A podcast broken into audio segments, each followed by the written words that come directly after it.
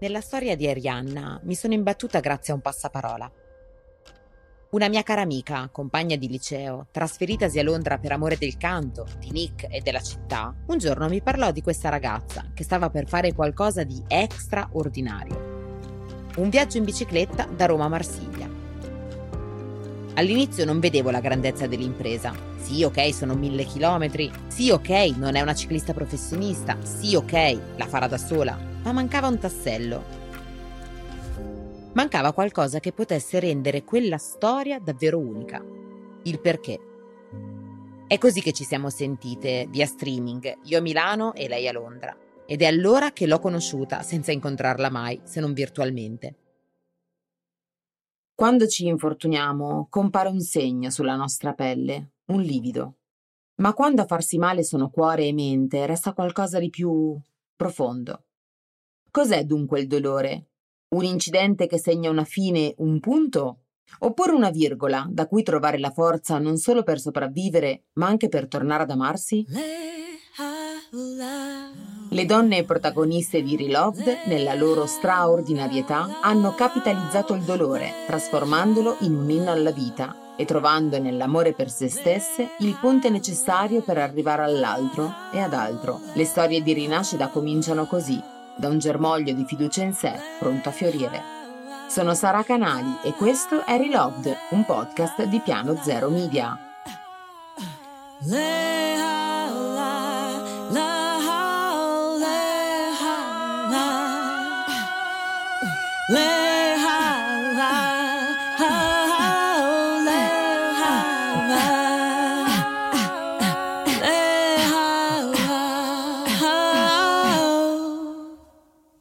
Arianna è nata a Genova e oggi ha 31 anni. Si trasferisce a Londra per studiare in università e lì poi ci resta anche dopo, trovando lavoro nell'ambito della produzione cinematografica. Una vita normale per i successivi cinque anni.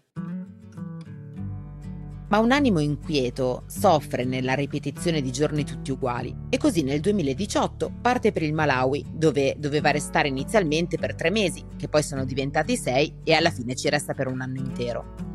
Lì incontra Reggie, sudafricano, e con lui si mette in viaggio su una moto da Malawi all'Egitto, per poi tornare a Johannesburg e restarci ancora qualche mese. Dopo il viaggio in moto da gennaio a giugno 2019 è tornata in Italia, dove è rimasta fino ad ottobre per aspettare il visto per l'Unione Europea per Reggie, che però non è mai arrivato. Decide di tornare lei a Johannesburg e la pandemia di Covid li costringe in Sudafrica. Per Arianna inizia un periodo difficilissimo, costretta in una città che non riconosce come sua. A luglio 2020, appena possibile, torna da sola in Europa, a Londra, che fatica a identificare come casa. Ma se non è Genova, non è Londra, non è il Sudafrica, allora qual è il suo posto nel mondo? Ciao Sara. Allora raccontaci, che cosa ti ha fatto scappare dal Sudafrica? Purtroppo col Sudafrica ho avuto un rapporto di amore e odio, veramente, fin dall'inizio, soprattutto con Johannesburg, la città dove sono rimasta per quasi nove mesi, anche se molti di questi erano in lockdown, quindi in confinamento. Johannesburg è una città bella e maledetta, mi piace definirla, perché ha un melting pot culturale incredibile, eh, un tempo meraviglioso, eh, c'è storia, cultura eh, di ogni genere, ma purtroppo la criminalità è dilagante per ragioni storiche sociopolitiche molto complesse. E quindi mh, diciamo che si vive in uh, isolamento, in confinamento già prima uh, della pandemia. Quando mi sono trasferita lì è stato il momento in cui veramente ho avuto la mia libertà di movimento completamente eh, strappata da me. Quindi anche solo per andare a fare la spesa non si può andare a piedi, devi andare in macchina o prendere un taxi se non hai la macchina ci sono determinati posti in cui si può andare, altri in cui non si può andare e in generale quindi non c'è eh, molta libertà, c'è questo senso di eh, la gente veramente non si fida di nessuno, sono tutti contro tutti e che non è un bel modo di vivere, soprattutto se non ci sei nato. Soprattutto per una persona come te che è abituata a girare il mondo, viaggiare nel mondo, quindi anche molto, molto aperta, molto dinamica. Esatto, per me il concetto di non potersi muovere, eh, di dover stare attento a dove stai andando, di non poter fare certe cose è veramente alieno eh, ed è un concetto che ho trovato lì eh, diciamo all'ennesima potenza molto più di mh, ovunque altro io sia stata nel mondo. Peggio ancora magari, non lo so, del Sudan sono stata, eh, dove sono stata quando c'era addirittura una rivoluzione in corso. Questa parola, essere alieno, era questa la sensazione che avevi? Alienazione, possiamo chiamarla così? Oggi possiamo dargli questo nome? Esatto, è stato sicuramente un periodo molto alienante, eh, sia appunto per le condizioni della, della, città, del posto in cui trova, mi trovavo e, e proprio per, per, via del fatto che no, io sia una persona che fondamentalmente sta bene un po' dovunque, è stata quella la prima volta in cui sono stata male in un posto dove vivevo in cui non mi sono assolutamente sentita a casa e quindi ehm, questo è stato veramente uno dei fattori fondamentali per cui alla fine poi ho deciso di lasciare eh, Johannesburg e di lasciare il Sudafrica. Qua però vivevi anche una storia d'amore in un certo senso, quindi eh, lasciare il Sudafrica voleva dire anche interrompere questa relazione. Come si inseriva questa relazione in questo processo di alienazione che stavi vivendo? Assolutamente, anche, anche, la relazione non ha aiutato, senza dubbio. Um, è, stata, eh, è una relazione molto combattuta, molto sofferta, abbastanza difficile, che non rimpiango, però eh, che sicuramente non, eh, non, sarebbe dovuta continuare eh, e quindi complice il, eh, il, il malessere insomma, che, che, avevo, che provavo a Johannesburg per via appunto del, del posto che è ho preso un po' la palla al balzo eh, per anche interrompere questa relazione che poi di fatto non, non, avrebbe veramente avuto un futuro. Quindi tu vieni via, perdi, tra virgolette, una storia, quindi un, un pilastro, perdi un posto dove eri nel mondo, un altro pilastro, torni a Londra e Londra forse non ti rispecchia più. Un altro pilastro, crolla, crolla il tuo palazzo, possiamo dire così?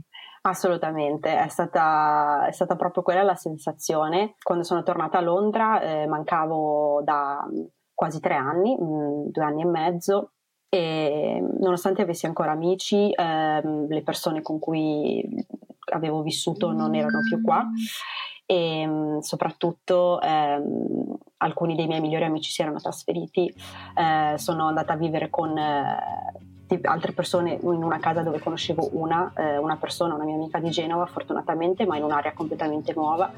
E le prime settimane di ritorno a Londra mi dicevo proprio ma dove sono, cosa sto facendo, eh, mi, mi, sembrava un'assurdità, ehm, però al contempo sapevo che mh, non sapendo dove stare, diciamo Londra era sicuramente l'opzione migliore eh, perché è proprio il posto dove sono cresciuta, ci sono venuta a 18 anni e quindi sono diventata una donna qui. Senti Arianna, eh, nel racconto che abbiamo fatto all'inizio c'è una piccola parentesi che forse può essere sembrata che forse è passata in sordina, ma che invece per te è stata fondamentale.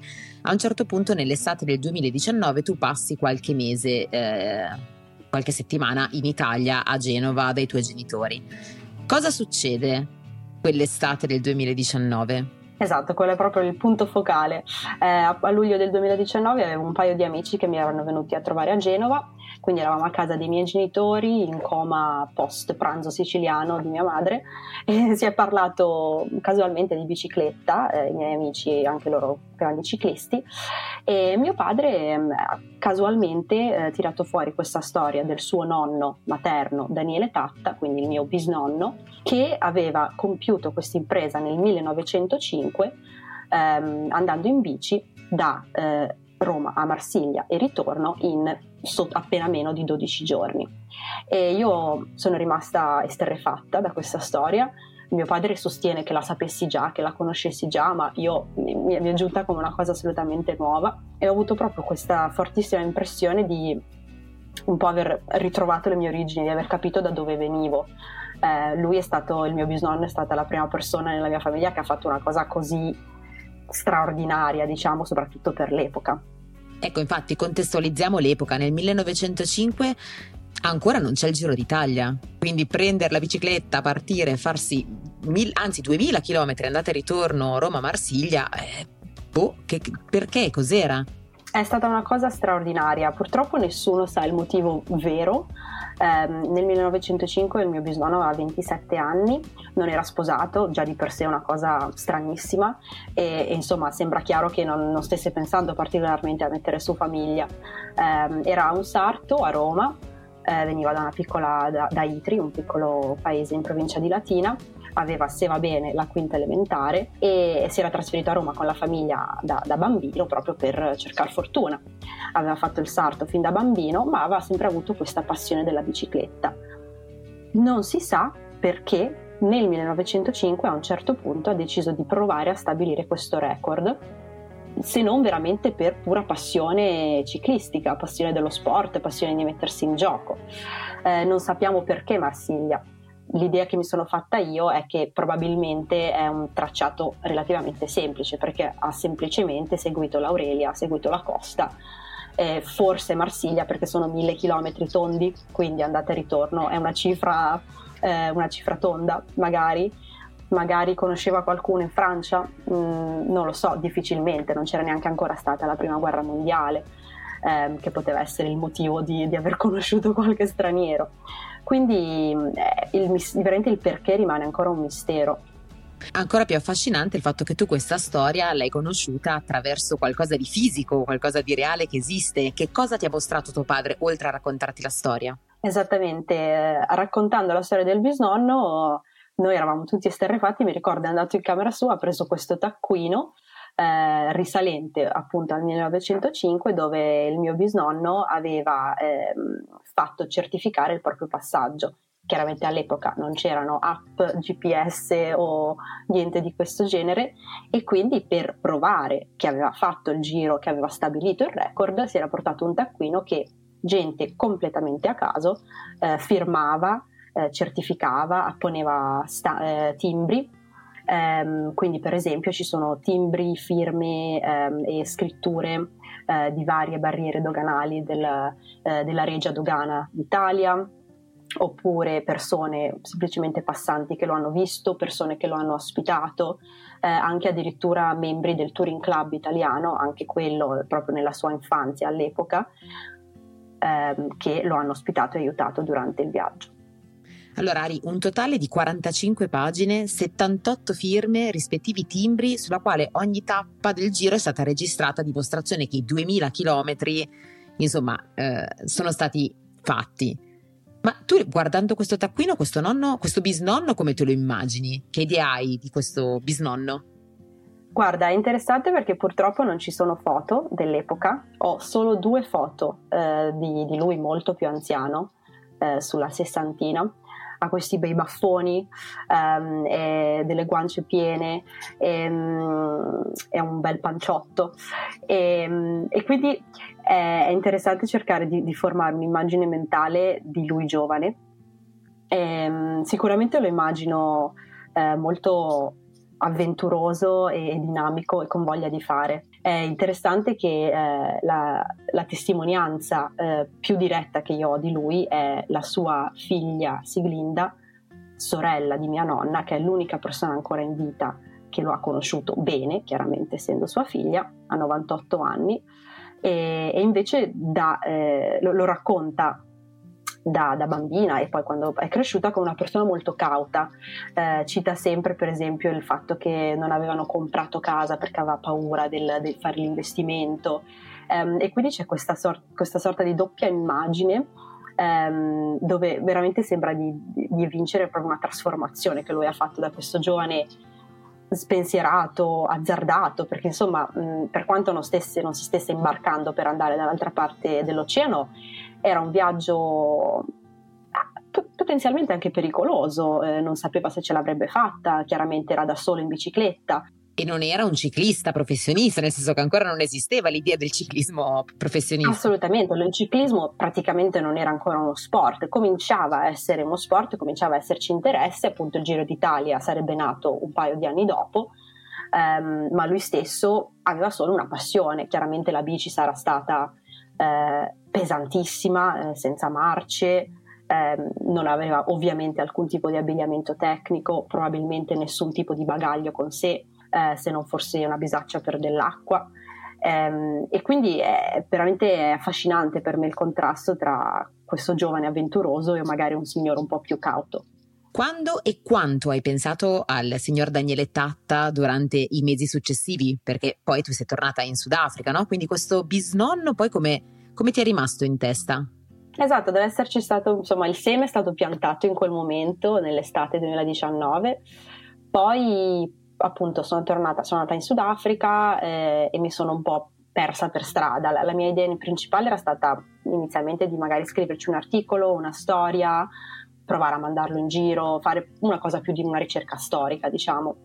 Ehm, ed è stato poi solo con il lockdown a Johannesburg, appunto da marzo 2020, che ho cominciato a maturare quest'idea di, fare, di mettermi io stessa in bicicletta, eh, perché ho pensato che effettivamente una, una sorta di articolo, storia, ricerca storica non sarebbe stata veramente abbastanza, eh, complice poi anche il fatto appunto di essere eh, chiusi in casa e di volermi muovere e anche di voler fare qualcosa, di creare qualcosa di mio che appunto ritornasse, mi facesse un po' ritornare alla mia dimensione eh, dopo tutte le difficoltà di cui abbiamo parlato. E nasce così il progetto prima del giro, proprio come abbiamo detto eh, prima.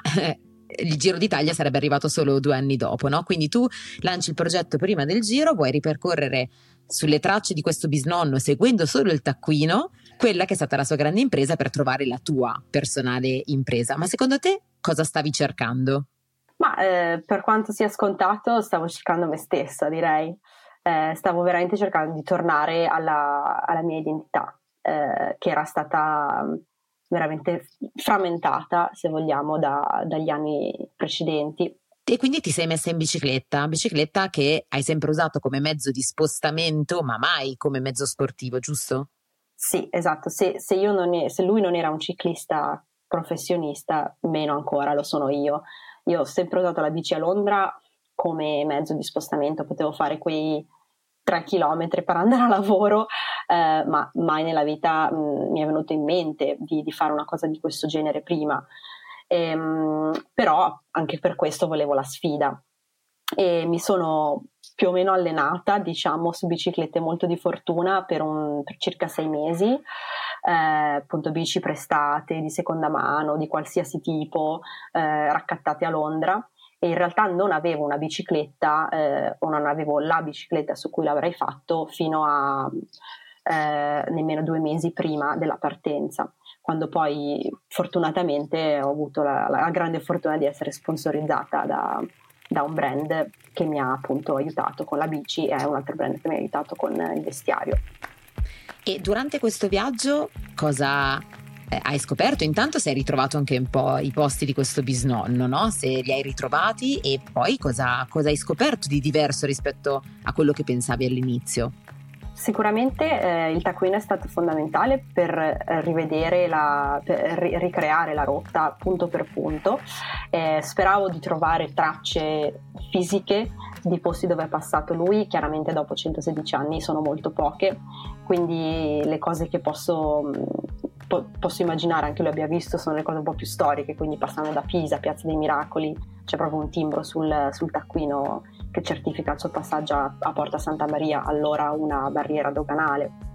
E quindi posso immaginare anche la sua emozione eh, di, di, vedere queste meraviglie, chissà se le conosceva, chissà se aveva un'idea di quello che avrebbe visto o, o da dove venivano queste, queste, cose. E ci sono stati un paio di, di, di strade, per esempio a Nizza, che ho rivisto eh, un, um, un, hotel Chambre Meublé a Rue de la République dove lui si era fermato, eh, numero 56, adesso non più un hotel eh, ma un palazzo di uffici. Eh, il Velo Club Mantonet a Mentone, ehm, anche lì mh, diciamo abbastanza in disuso.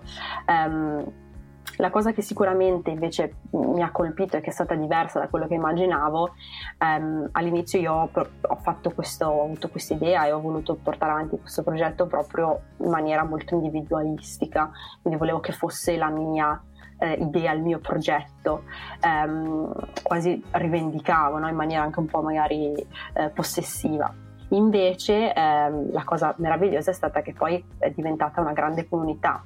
Infatti ho avuto aiuto da tantissime persone, quasi 30 persone eh, ciclisti che mi hanno ospitato o hanno pedalato con me per delle, per delle tratte, eh, grazie a tutta una catena di solidarietà che è partita da Angelo Fedi della FIAB di Grosseto, che mi ha veramente aiutato durante, durante il viaggio, ehm, oltre ovviamente alla al fatto che così tanti ehm, amici, familiari e fan del progetto abbiano poi anche donato alla causa benefica che avevo associato al progetto eh, per 88 Bikes eh, e che alla fine abbiamo raccolto insomma 40 biciclette che sono poi state donate a varie ragazze in Cambogia. Quando ha smesso di essere il viaggio del tuo bisnonno e ha cominciato a essere il tuo viaggio? Ma in realtà già un po' nella preparazione ehm, direi che la trasformazione si è fatta notare quando stavo preparando magari proposte, documenti per appunto poi brand che mi avrebbero sponsorizzato eh, o cercavo di farmi un'idea di come gestire un po' la campagna social, cosa di cui eh, io non mi intendo particolarmente. Um, e poi soprattutto appunto quando effettivamente mi sono messa in bicicletta um, e, e, e, poi ho avuto questa fortuna di avere tutti questi aiutanti, queste persone che mi hanno eh, affiancato, sicuramente eh, ho avuto la realizzazione di quanto più grande eh, fosse diventata la storia. C'è un momento di questo percorso o del percorso che hai fatto in cui hai detto ok, io ho fatto tutto questo per fare questo tratto, cioè ho fatto tutto questo viaggio in realtà per questo momento, c'è stato quel momento lì? Sì, sì, assolutamente. Um, ne sono stati diversi, ma sicuramente il più uh, forte è stato l'ultimo giorno. Um, c'è la, la, zona delle Calanque, che è una zona di, di altissime formazioni rocciose, calcaree, giusto tra Tolone e Marsiglia.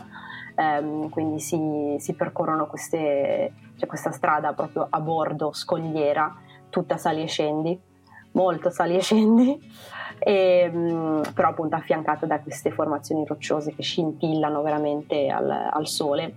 Eh, alla tua destra invece alla tua sinistra il mare eh, che si espande proprio a, a perdita d'occhio e, in particolare appunto questo c'è stato un, proprio un bel momento quando svoltata una curva in salita quindi su, stavo sudando, imprecando non so quanto si è stagliata una formazione rocciosa particolarmente bella in cui veramente ho avuto questa forte impressione che insomma anche lui è stato qua, anche lui ha visto queste cose, anche lui ha vissuto queste stesse esperienze, questi stessi sentimenti e quindi quello è stato sicuramente un momento di, di vincita, di vittoria se vogliamo ehm, e un po' di proprio di, la, ho avuto la sensazione in quel momento di dire sì, tutto quello che ho fatto per preparare questo, ma anche tutto quello che ho fatto nella, nella vita, insomma, le, tutte le decisioni che ho preso, gli spostamenti, i viaggi, le cose mi hanno veramente portato in questo punto. E secondo te quello corrisponde anche al tuo momento di reloved, cioè il momento in cui ehm, tutti i tuoi dubbi, la tua alienazione ha trovato una risposta e quindi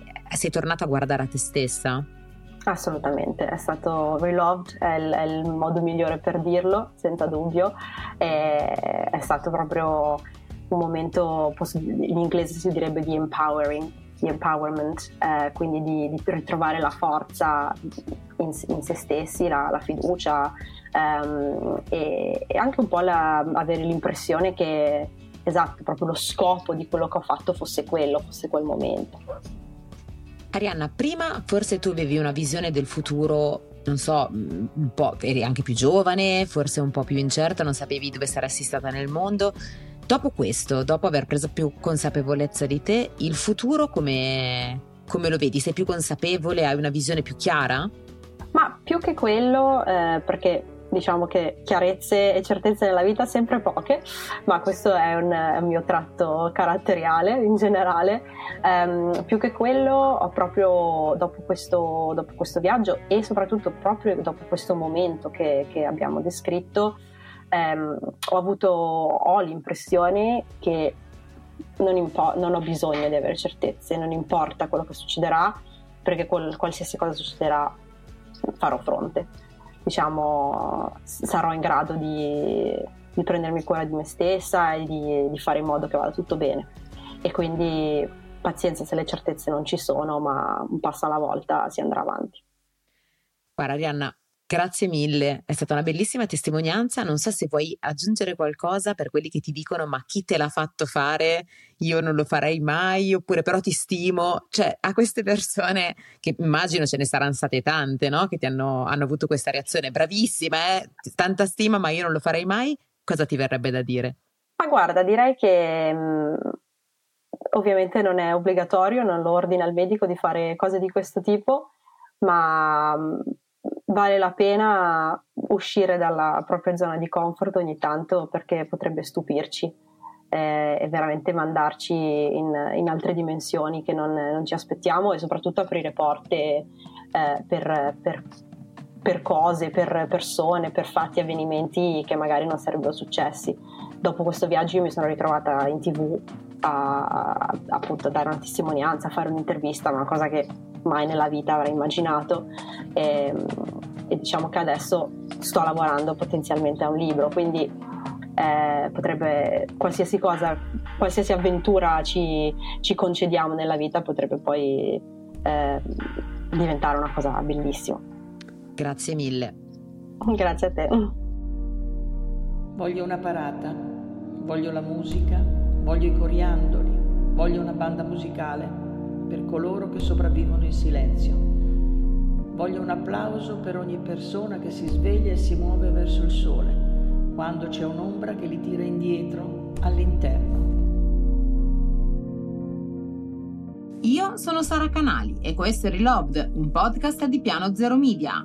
La protagonista di questa puntata è Arianna Meschia, la cura editoriale è di Niccolò Maria Santi, la grafica, l'art direction, il sound design, la post-produzione sono di Michele Catalano. Ringrazio inoltre il contributo fondamentale di due artiste, la sigla è composta e cantata da Maddalena Ghezzi, la conclusione è stata composta da Cecile Well. Se avete delle storie da raccontare in tema Reloved potete scriverci a info-p0media.com.